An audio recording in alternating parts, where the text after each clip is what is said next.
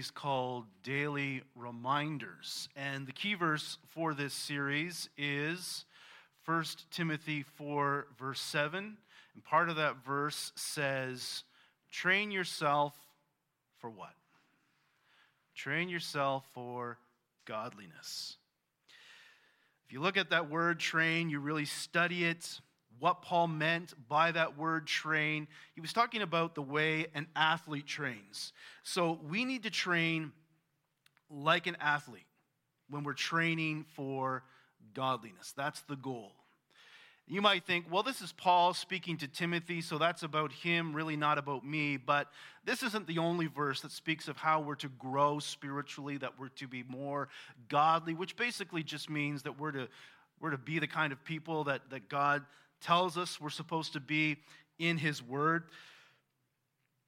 You know, if someone like Timothy needed to train himself for godliness, then I would think that we all need to train ourselves for godliness. That's the goal of the Christian life, to, to grow towards spiritual maturity, or in other words, Christ likeness. And, and we need to remind ourselves of that daily you might mentally do that. I talked in the first week about actually having an app, the Reminders app, and, and setting some reminders for myself and getting notifications to, to do things like pray or, or read the Bible daily. Train yourself for godliness. As an athlete has daily routines that, that he or she believes will lead to athletic success, Christians need routines that will lead to godliness. And we call these routines, the term is not found in the Bible, but we call them spiritual disciplines. And these, to, these need to be regular things in our lives, routines. Our spiritual routines impact our spiritual growth. Now, in his book, and I think I quoted this before, uh, Spiritual Disciplines for the Christian Life, Donald Whitney writes no spiritual discipline is more important than the intake of God's word. Nothing can substitute for it. I think most Christians wouldn't disagree with that statement. When he talks about Bible intake, he's talking about taking God in God's word, and we can do that in different ways. Last week, we talked about hearing the Bible and, and reading the Bible and studying the Bible. So taking in God's word, Bible intake. That really is really foundational for the Christian life. He's, God has given us this word, He speaks to us through it, and so we need to take it in. But what's been your experience with Bible intake? Does your expectation measure up to your experience. You know, we believe that it's important. We probably want to do it. We want to read God's word. We want to get a lot out of God's word as we take it in. But has your expectation measured up to your experience? You know, maybe maybe you read the Bible daily. Maybe you read multiple chapters of God's Word. But, but as soon as you read and, and close your Bible, you forget everything you just read. I've experienced that before. Probably I'm not the only one. And you might conclude that, that you're the problem, that you're a, a second rate Christian. Uh, listen to what, what Donald Whitney says about this. He says, The reality is that, that you may not be the problem at all. The problem may simply be your method. Does your method of taking in God's word need to be adjusted? If, if you're reading it and closing your Bible and instantly forgetting all that you just read, I would suggest that your method does need to be adjusted. Or if you're not reading the scriptures regularly, I would say that your method does need to be adjusted. Before we really get into the method of, or methods of taking in God's word, I'm going to go to, and maybe you're already there if you turned to it earlier, Psalm 1, the first psalm, which really, in some ways, sets the tone for the whole book of Psalms. But Psalm 1 says something about the effect that God's word can have on our lives. In Psalm 1, there are two ways contrasted there's the way of the righteous and also the way of the wicked or the ungodly. And when you hear that word, the wicked, you might think of the worst of the worst, but basically it's referring to someone who, who, who disregards God's word. And, and the way of a person in this psalm is, is the chosen life path of that person. So we can choose different paths in this life. We can choose God's path according to his word, or we can choose our own path according to our own wisdom. Now, the difference between these two ways can be seen in the first and last words of Psalm 1. The psalm begins with the word blessed, characterizing the life of the righteous person, and it ends with what word? With the word perish, describing the end of the wicked person. Now, being blessed sounds a lot better than perishing. And blessed is a word that we hear all the time. But I think it's a word that is, is kind of difficult to define. We have different ideas about what it means to be blessed, what the blessed life is all about. Now, the Hebrew word, Psalm 1 was originally written in the Hebrew language. In the Hebrew word, uh, sorry, the Hebrew word translated as blessed here in Psalm 1 is uh, sometimes also translated as, as happy. Sometimes Bible translators are kind of hesitant to use the word happy because maybe it gives the wrong connotations, but really that's what the psalmist is saying. Blessed or happy is the man, we could say the person. This is not just for men, but for all followers of God. Blessed is the man or the person, happy is the person. And it continues. But that's the, that's the start. Speaking of happiness or blessedness. This kind of happiness, though, isn't a, isn't a happiness due to perfect circumstances. You know, when, when you're on social media and someone uses that hashtag blessed, I think more times now it's kind of used humorously or ironically, but uh, when it's used seriously, uh, they're talking about good things happening in their life. And, and those are blessings, of course. But that's not just what the blessed life is all about. It's not a, it's not a happiness that is due to perfect circumstances. A blessed life isn't a life in which everything is, is easy or comfortable. I would say, though, that a blessed life is a, is a fulfilled life. Our fulfillment comes from God and His Word. And so it is the good life in that sense, but it's not the good life in the sense that most people think of it. We know that bad things can happen to God's people. We've been reminded of that this week. Some of our people have gone through great challenges. So it's not a life of, of perfect circumstances, but it is a good life. It is a, a fulfilling or a satisfied life. Our satisfaction is not in all of our circumstances, which are perfect all the time, but in a good God and His Word. So, Psalm 1, it begins with uh, telling us what the blessed person doesn't do. Blessed is the man who walks not in the counsel of the wicked, nor stands in the way of the sinner, nor sits in the seat of scoffers. You look at those verbs, walk, stands, sits. Maybe you've heard this before, but there really is a progression from, from going with someone and, and walking with them and then stopping and standing and then sitting with that person and listening to what they have to say. And so there's a progression here of becoming more and more immersed in a wrong way of thinking. And then in verse 2, we're told what the blessed person does. But his delight is in the law of the Lord, which uh, refers to God's word, specifically the first part of the Bible, the first five books, the law. His delight is in the law of the Lord, and on his law he meditates day and night. So there are two important words in that verse delight and meditates.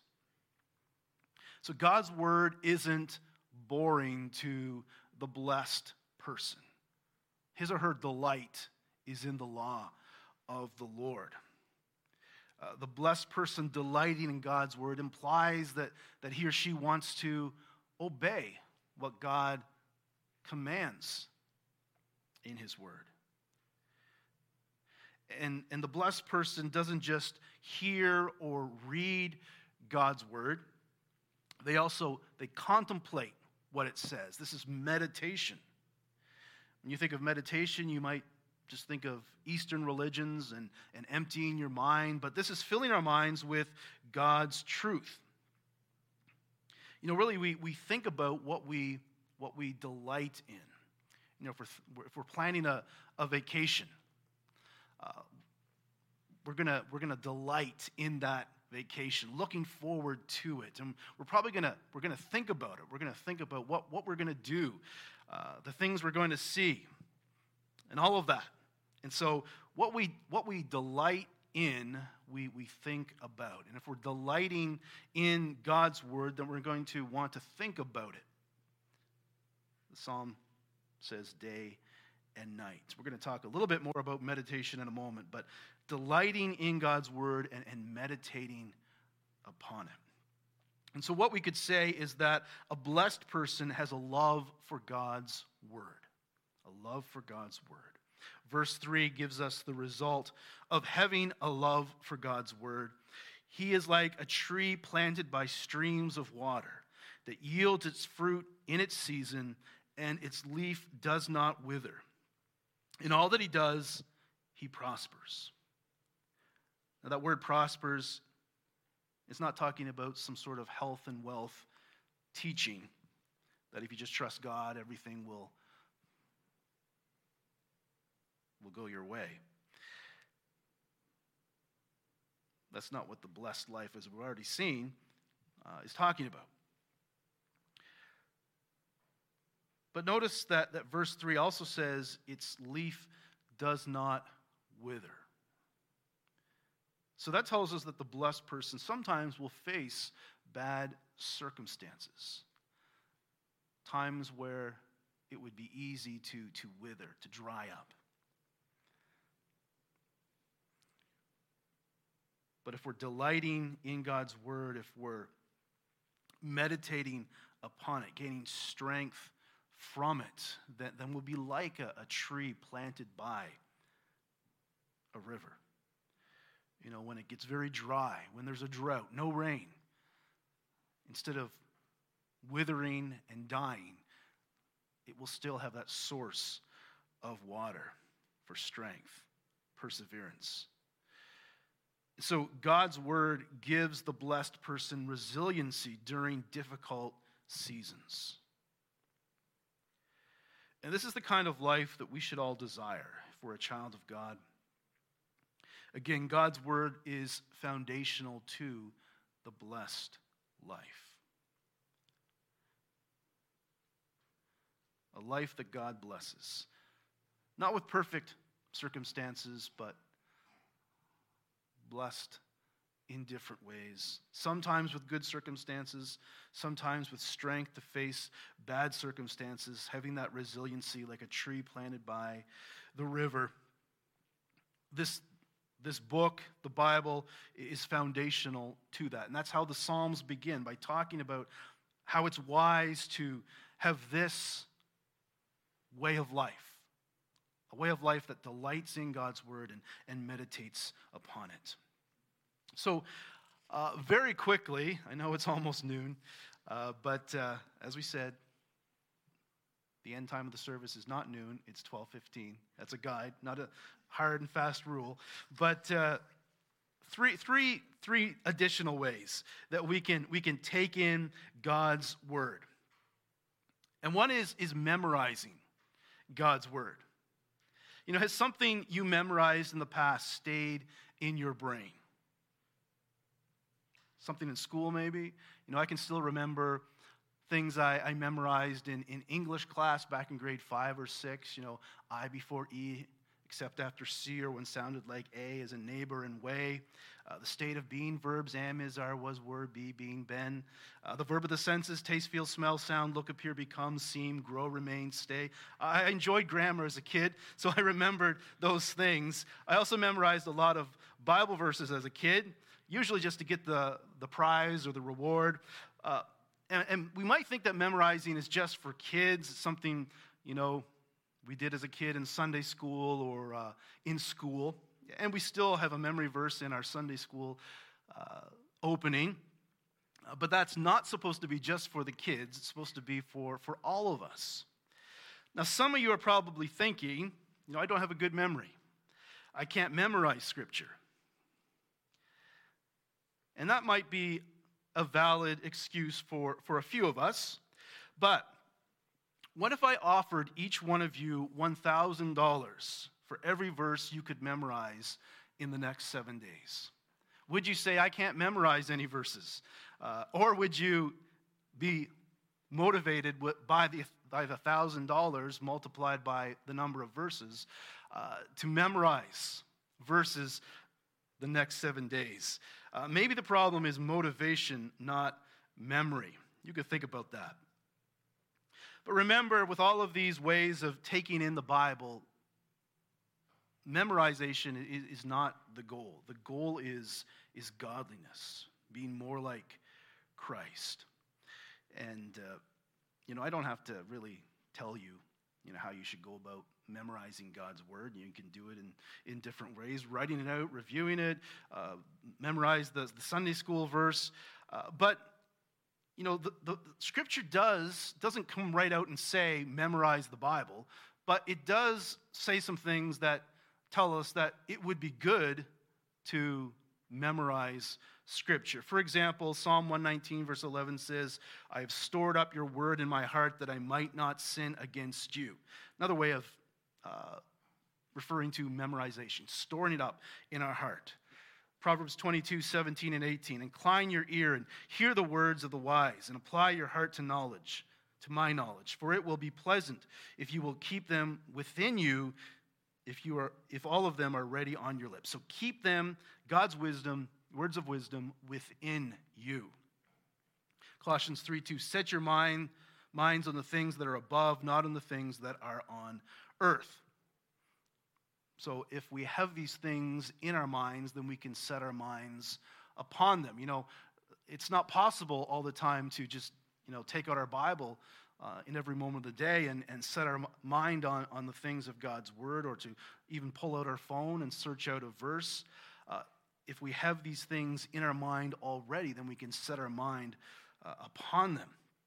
Ephesians 6:17 says, "Take the sword of the spirit, which is the word of God." Now, how do we take uh, the word of God with us? Does that literally mean that we're to carry our Bibles with us at all times? Well, I don't think that's what Paul was saying because people didn't have a copy of the Bible like we do today, so they couldn't literally take the Bible with them, but they would take it with them by having it in their minds. And that's the example we have of Jesus when he faced temptation. Matthew 4. Four times he said, It is written.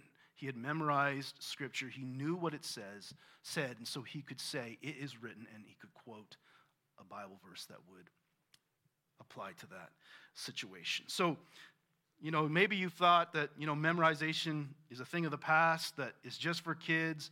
You know, I can't do it. But what Scripture says is that we're supposed to have God's Word in our minds. Not rely on opening up our Bible and looking for something or uh, opening up an app and searching for something, but to have it already in our minds. And, and really, memorization fuels the next way of Bible intake, which is meditating on God's Word. If we've memorized it, then we can think upon it. Uh, we've seen this in Psalm 1, meditating on God's Word. Donald Whitney defines meditation, defines it as deep thinking on the truths and spiritual realities revealed in Scripture or upon life from a scriptural perspective for the purposes of understanding, application, and prayer. Deep thinking on the truths and spiritual realities revealed in Scripture. You know, meditation is, is kind of like staying by the fire. You know, you've been out in the cold, you need to get warmed up. Now, you could just pass by the fire for uh, a few seconds or minutes. Well, say seconds. Uh, and that's sort of like quickly reading God's word. You know, just passing by the fire for a few seconds, standing there for a few seconds, uh, really won't warm us. But if we, we sit there for a while, for minutes or an hour, then we will become warm. And that's like meditation. Not just quickly reading God's word, but really taking the time to think upon it, being warmed spiritually. Thomas Watson said, The reason we come away so cold from reading the word is because we do not warm ourselves at the fire of meditation. Now, Psalm 1 isn't the only verse that speaks of meditation. Joshua, Joshua 1 8 talks about it as well. This book of the law shall not depart from your mouth, but you shall meditate on it day and night, so that you may be careful to do according to all that is written in it. For then you will make your way prosperous, and then you will have good success. Again, prosperity and success here doesn't refer to the way, the things that we normally think of, but refers to having success in, in the, in the will of God. So meditate on it day and night. Psalm 119, 97. Oh, how I love your law. It is my meditation all the day. And James 125, but the one who looks into the perfect law, the law of liberty, and perseveres, being no hearer who forgets, but a doer who acts, he will be blessed in his doing. So there we have the word blessed again, uh, talking about someone who's not a forgetful hearer. A forgetful hearer is not someone who, who, who is a meditator. That's the opposite of, uh, of meditating on God's word. To, to hear it or read it and to remember it because you've either memorized it or, or meditated upon it. Again, God's word is telling us to do these things. Uh, Donald Whitney he says something that, that, that maybe would surprise you, but he says, read less, if necessary, in order to meditate more. So if we're if we have 15 minutes or 30 minutes to, to read God's word, most of us don't spend 30 minutes. If we spent 30 minutes reading uh, the Bible, well, that would be multiple chapters. Uh, but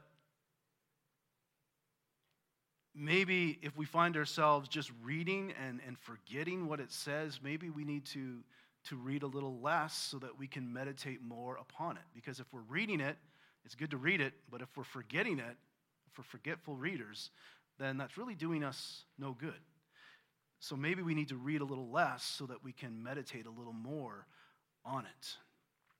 To, to take, really take God's word into our minds and not have that experience of closing the Bible and forgetting everything we just read. So sometimes read less in order to meditate more. But maybe you could read more and meditate more. That would be even better. The third is applying God's word. I won't say much about this. This is, this is obvious, and, and you know, there are many questions we can ask of Scripture, and it would take a lot of time to go through all of this. But, but meditating on Scripture then should lead to applying Scripture. In other words, putting it into practice. So, this is really where we, we start with the goal of, of uh, godliness, doing what God wants us to do, being the kind of people that God wants us to be, thinking the way that God wants us to think, applying this to our lives, putting it into practice. Again, James 1, verse 22 uh, says, But be doers of the word and not hearers only, deceiving yourselves. We're deceiving ourselves if we think that, that hearing or reading the word is good enough. We also need to be doers of the word. We need to, when we read scripture, say, well, what's in this, what's in this for me? Of course, not all verses of scripture are speaking directly to us, but we can apply all of this. Is there, is there something in here for me? Is there, is there a promise? Is there something that uh, convicts me that I need to change in my life? Is there something that encourages me here today? Is there something that uh, it says that, that deals with the situation I'm facing right now? We could go on and on, but we need to ask those kinds of questions when we read God's word, and that involves meditating on it again, reading, thinking upon it, and then asking those questions and seeking to apply it to our lives. Jesus said in John 13, 17, If you know these things, blessed, in that word blessed, blessed are you if you do them. And so, having the blessing of God goes back to taking in God's word, delighting in it, meditating upon it, and applying it to our lives. When the New Testament was written, and I read this recently in, in Gary Miller's book, Read This First. Uh, he's talking about how when the New Testament was written, Greek was, was like English of today. It was the English of, uh, Greek was the English of the ancient world. It was the language of trade, education, and, and international diplomacy. And when it came to writing the New Testament, there were two options there was classical Greek, which was used by the highly educated people, and a Greek that had, had this Greek had, had complex grammar and, and sophisticated rules. And there was also the common Greek, sort of the dumbed down version of Greek, which was used by you know, the common, everyday person. Which, which type of Greek did, did the New Testament writers write in? You would think maybe that they would choose the fancier kind of Greek because it's God's word, it's important, the most important book or books ever written. But they actually chose the common option. Why do you think they would have done that? Well, they wanted their message to be understood. And so they wrote it in the type of Greek that really anybody could understand. So the, the New Testament authors wanted all people to experience the, the blessed life, the kind of life that, that Psalm 1 is, speaking of. Uh, they wanted all people to, to understand uh, the gospel and, and be saved, that they wouldn't make it unnecessarily complicated. So they wrote in a way that, that all people could, could understand. And yes, of course, there are things in the Bible that are difficult to understand. And Peter talks about this, uh, that he says uh, in one of his uh, epistles that you know some things in paul's letters are, are, hard to understand there's some questions we have and we might need uh, the help of the, the, the, larger church whether it be people in our local church or the universal worldwide church to you know help us with with uh, answers to some of our questions but for the most part we can we can understand pretty much the basic message of, of god's word if we really want to read it and we really want to understand it That God loves us, that Christ sent, was sent in this world to, to die for our sins. He rose from the dead. He calls upon all people to, to believe in Him for salvation, to trust in Him and not our own works. These are things that uh, really ordinary people, even children, can, can understand and be saved. So the Bible, my point here is that the Bible was written for ordinary people. God wants ordinary people to, to read it, to take it in, to memorize it, to meditate upon it, to apply it, to understand it. So, going back to the method, you know, I don't know your method of Bible reading. Maybe you have a method, maybe you don't. Maybe you don't read God's word. That would be the first step. But is there anything about your Bible intake method that could be adjusted? I'm kind of experimenting with that this year. I think I said before that I'm going through the Gospel of John. I plan to do that multiple times. Right now, I'm in, think, uh, chapter 5, and, and, I'm trying to, to, to combine this reading with, with other spiritual disciplines, uh, to memorize a verse from each chapter, to, to spend more time meditating upon the words of Scripture. Reading a little less because I read through the Bible last year. Reading a little less to do these other things, including meditation. Doing some studying of God's word. Really, it's just some basic things like what are the descriptions of Jesus? Where is he traveling? Uh, I know you can look up this and, and find a map uh, of where Jesus was uh, in the Gospel of John, but if you really go through these things yourself, even as simple things, you can really learn a lot. Just like if you uh, if you uh, use this in the men's conference yesterday, a couple of them are here and hearing some of these things again. But if you watch a video about how to replace a bathroom sink, you can learn all about it watching the video, but if you really, if you do it yourself, then you really, I believe, learn it a lot better. And so, just some simple things of studying God's Word uh, can really help you take it in. And, and, of course, prayer, involving prayer in our reading of God's Word. So, maybe just take one of these these other forms of, of Bible intake memorization, meditation. Meditation, really, I think, is, is, is, is one that's missing oftentimes. And so I would suggest for you not just to read God's word, and maybe you do this even without thinking that it's meditation, but read upon it, read it, and think upon it, meditate upon it. Maybe memorize it. Challenge you to do that. You're not too old if you're my age or or older. You're not too old to memorize God's word. And of course, we all need to apply it. Maybe do some more thinking about how can I apply this? How can I put this into practice? You know, these are very, very basic things. You've probably heard this many times before, but, but sometimes we need these reminders how important God's word is to us, to hear from God, through his word.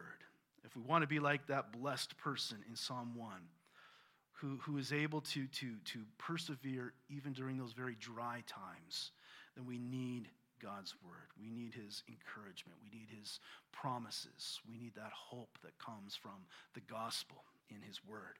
Uh, we need this. And so, over and over again in Scripture, it talks about taking in God's word. And we have that goal of being more like Christ. That's what it's all about.